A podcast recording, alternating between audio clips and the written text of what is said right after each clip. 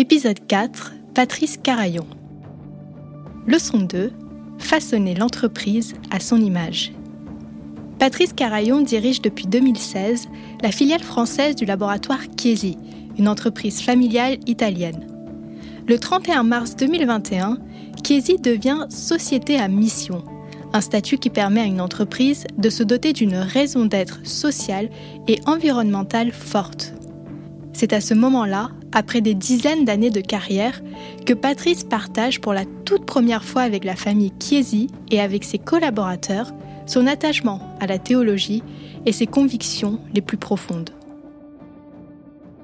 Je pense que pour exprimer ces convictions-là dans l'entreprise, il faut être dans un climat de, très forte confiance. Et c'est vrai que quand on dirige l'entreprise depuis, euh, comme c'est le cas maintenant, euh, bientôt huit ans, on a développer un certain nombre de choses, on connaît l'environnement dans lequel nous sommes. Il est clair qu'arrivant dans une entreprise, euh, clamer euh, ce genre de choses, ça aurait eu un peu un, côté euh, prédicateur limite fou. donc il vaut mieux que ce soit exprimé a posteriori plutôt qu'a priori. L'idée, c'est de pouvoir exprimer ses convictions, comme je le fais aujourd'hui très librement, parce que je pense qu'il y aura une résonance par rapport à ma pratique et par rapport depuis quelques années. J'ai eu l'occasion, malgré tout, à un moment très fort de ma vie professionnelle, de l'exprimer. C'est au moment où euh, j'ai pris, en accord avec la famille Chiesi, la décision de devenir, que Chiesi France passe d'une SAS à une société à mission.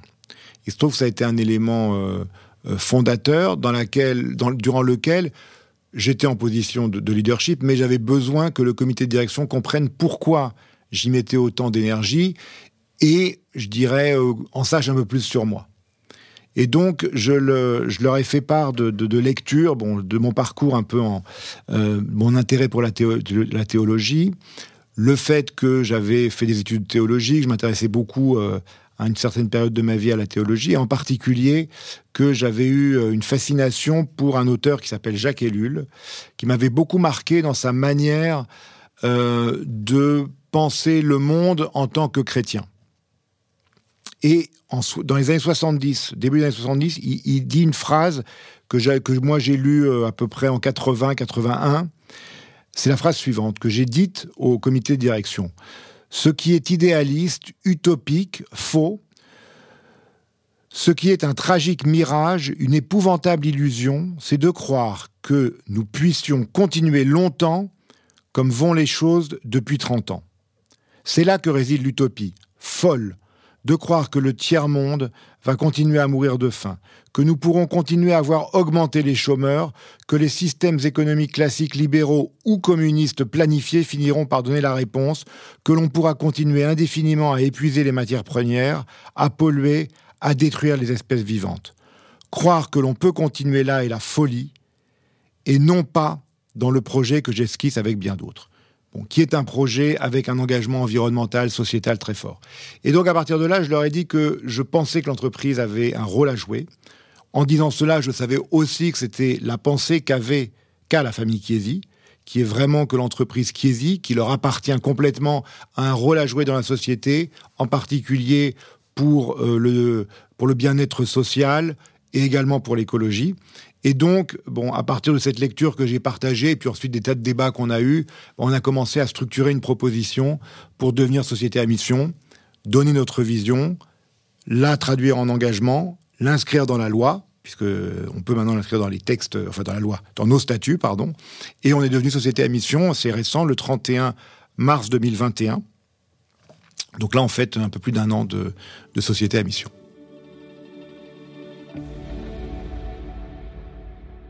On a une réunion de general manager, je pense que ça devait être en 2017.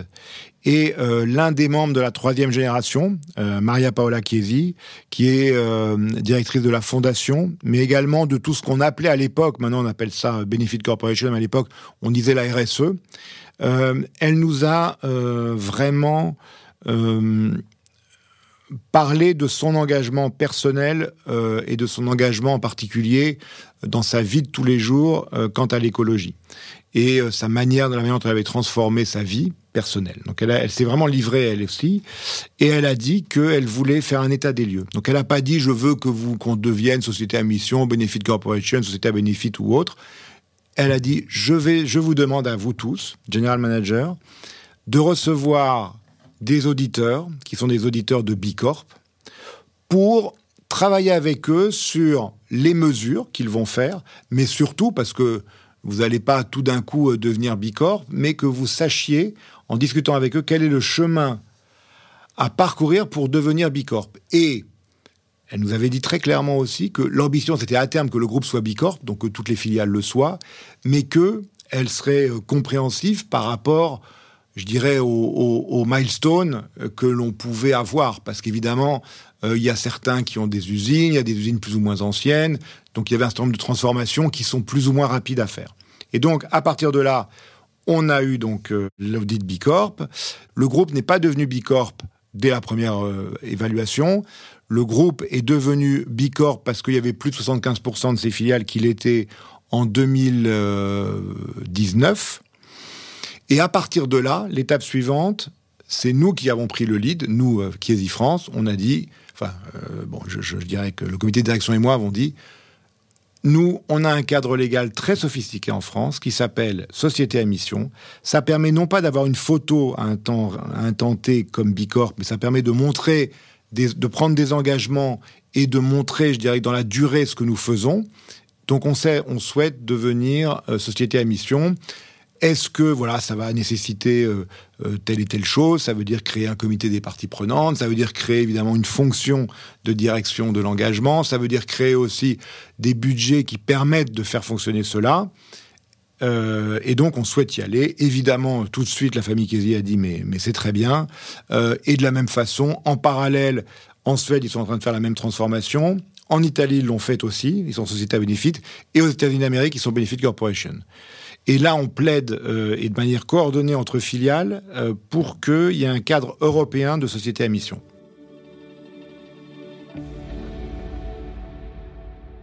Donc moi, je pense que l'impulsion, à un moment, elle doit venir de la part du dirigeant, euh, et, et, que sinon, ça fonctionne pas. Mais il faut qu'il y ait des porte-paroles et il faut qu'il y ait d'autres personnes qui l'incarnent. Et c'est pour ça que, par exemple, dans le cadre de Chiesi, vous avez peut-être suivi, mais désormais, euh, euh, on a une jeune femme, euh, Camille Lemaître, qui est directrice de l'engagement et qui intervient de plus en plus sur le sujet.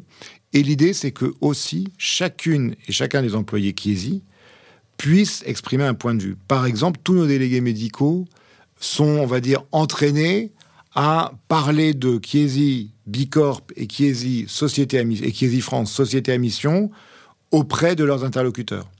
À partir du moment où ça, ça les intéresse. Hein, L'idée, c'est pas non plus d'aller euh, euh, prêcher comme ça euh, à tout va, mais à partir du moment où il y a, et ça on peut le sentir assez vite, et ils connaissent souvent bien leurs interlocuteurs, de pas hésiter à en parler. Donc pour moi, l'incarnation c'est important parce que ça permet d'être sûr aussi que on va dire, le, il y a un bon alignement euh, de tous, mais il faut vraiment que les gens comprennent que c'est pas, euh, c'est tout sauf du greenwashing c'est que l'idée, c'est pas tout d'un coup d'avoir une espèce de, virginité sous prétexte que on est société à mission. C'est que c'est vraiment des engagements dans le temps qu'il faut tenir, et en plus on les tient par rapport à la société. Car comme vous le savez, dans une société à mission, il y a évidemment les dirigeants, mais il y a aussi le comité des parties prenantes, qui s'appelle le comité de mission, dans lesquels, par exemple, pour nous, on a un professionnel de santé, un patient, un activiste pour le climat, euh, un homme politique, euh, un fournisseur euh, et deux représentants de l'entreprise, dont un salarié du terrain, enfin du terrain de la visite médicale. Donc l'idée, c'est aussi que ce groupe-là, il soit capable de challenger les dirigeants, de challenger le comité de direction sur ses pratiques. Là, on a par exemple un débat qui est très intéressant, c'est les écarts de salaire entre le dirigeant et la personne la moins bien payée au sein de l'entreprise. Qu'est-ce qu'on veut dire par rapport à ça? On n'a pas d'obligation légale comme une société coopérative, qui a une obligation, hein, il y a un vecteur 1 à 7, donc ça c'est limité par la loi. Dans notre cas, société à mission, rien n'est dit. Et c'est ça qui est passionnant aussi, c'est que société à mission, c'est aussi un cadre qui est en train de se faire. Donc en fait, euh, on est en train d'ajuster les pratiques. D'où l'intérêt de la communauté d'entreprises à mission qui met ensemble différentes entreprises Alors, évidemment, comme on est le seul laboratoire pharmaceutique, les autres sont. Il y a des gens comme le groupe Yves Rocher, euh, la Camif, euh, Petit Bateau, le Slip français, pour donner quelques exemples, Aigle. Bon. Donc, on est ensemble et on essaie de dire ben voilà sur quoi on travaille, vers quoi on va aller. Et donc, il y en a qui avancent très fortement plutôt sur l'angle écologie, d'autres sociales, d'autres sur euh, euh, le sourcing, sur le travail avec euh, les achats. Et donc c'est assez passionnant parce que c'est en train de se mettre en place. Aujourd'hui, il y a à peu près 50 000 salariés qui travaillent dans des, sociétés à mission. On est 500 entreprises.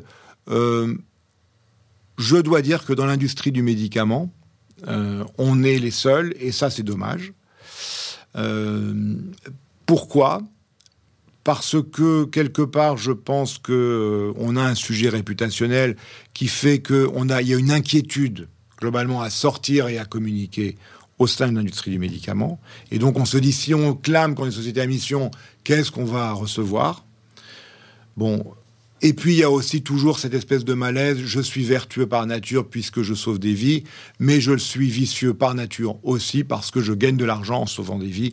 Donc euh, par rapport à cela, euh, il y, a, vraiment une, ambiguïté. Je vois avec plaisir que le LEM est en train de s'emparer du sujet. Alors c'est le LEM, euh, bon je dirais, mais en tout cas fait, émerger des idées, pousse aux, aux échanges d'expériences et ça va se faire, enfin ça va se développer euh, euh, forcément parce que c'est un cadre qui pour moi n'offre offre énormément de possibilités d'action supplémentaires et de raisons d'être supplémentaires. Et bon, pour les collaborateurs, hein, Brice Rocher, le CEO d'Yves Rocher, dit ça, la raison d'être doit devenir une raison d'y être. J'aime beaucoup cette formule parce que c'est euh, exactement ça. Et, et donc c'est ce que euh, j'espère, euh, nous arrivons à, transmettre aux, femmes et aux hommes de Kiesi. Devenir entreprise à mission, c'est d'abord faire des constats sur les engagements de l'entreprise, sur ses points forts, mais aussi sur ses pistes d'amélioration. Pour Kiesi France, cela a été un challenge, puisque cette étape a coïncidé avec la crise sanitaire, une période qui a elle-même soulevé de nombreuses interrogations sur la manière de fonctionner d'une entreprise et bien sûr sur le bien-être de ses collaborateurs. Ce qui a été pour moi un, point de, vigilance, c'est en gros euh, le sujet du bien-être de nos salariés. Parce que, alors, on a fait cette transformation aussi, donc vous voyez, mars 2021, donc on a beaucoup travaillé au moment euh, en bon, il y avait le confinement, il y avait bon, et je pense que euh, le constat ça a été que euh, bah, c'était pas simple de revenir au travail. C'était pas simple de, de, de, de, reprendre une activité professionnelle après cette période-là. Et que peut-être que euh, le comité de direction et moi en particulier, on a un peu sous-estimé ce sujet-là. C'est pour ça qu'on l'a mis tel quel, le fait de euh, travailler pour le bien-être des collaborateurs. et donc à partir de là, on, fait aussi des enquêtes, bon, les fameuses enquêtes Top Employer, Great Place to Work que vous connaissez bien, qui sont bien connues, et on va là-dessus effectivement avoir des éléments de, travail. Alors on n'avait pas d'éléments avant Great Place to Work, donc on ne sait pas, mais je pense qu'il y avait une bonne expérience, une belle expérience chez Chiesi. Euh, le Covid a vraiment cassé cela et on a sous-estimé euh, le, le mal que ça avait pu faire. Et je pense qu'on est toujours, euh, enfin je veux dire qu'on sait toujours pas. Alors après, il y a effectivement le conflit en Ukraine qui rajoute aussi une partie de, de stress supplémentaire, mais je pense qu'il faut qu'on soit hyper vigilant. Merci d'avoir écouté cette leçon du podcast Mentor. Pour continuer à suivre l'actualité du secteur de la santé et découvrir des portraits de décideurs, nous vous encourageons à faire un tour sur le site de Pharmaceutique. Si cet épisode vous a plu, n'oubliez pas d'en parler à vos amis, à votre famille ou à vos collègues. Nous pouvons tous apprendre et être inspirés par les grands leaders de la santé.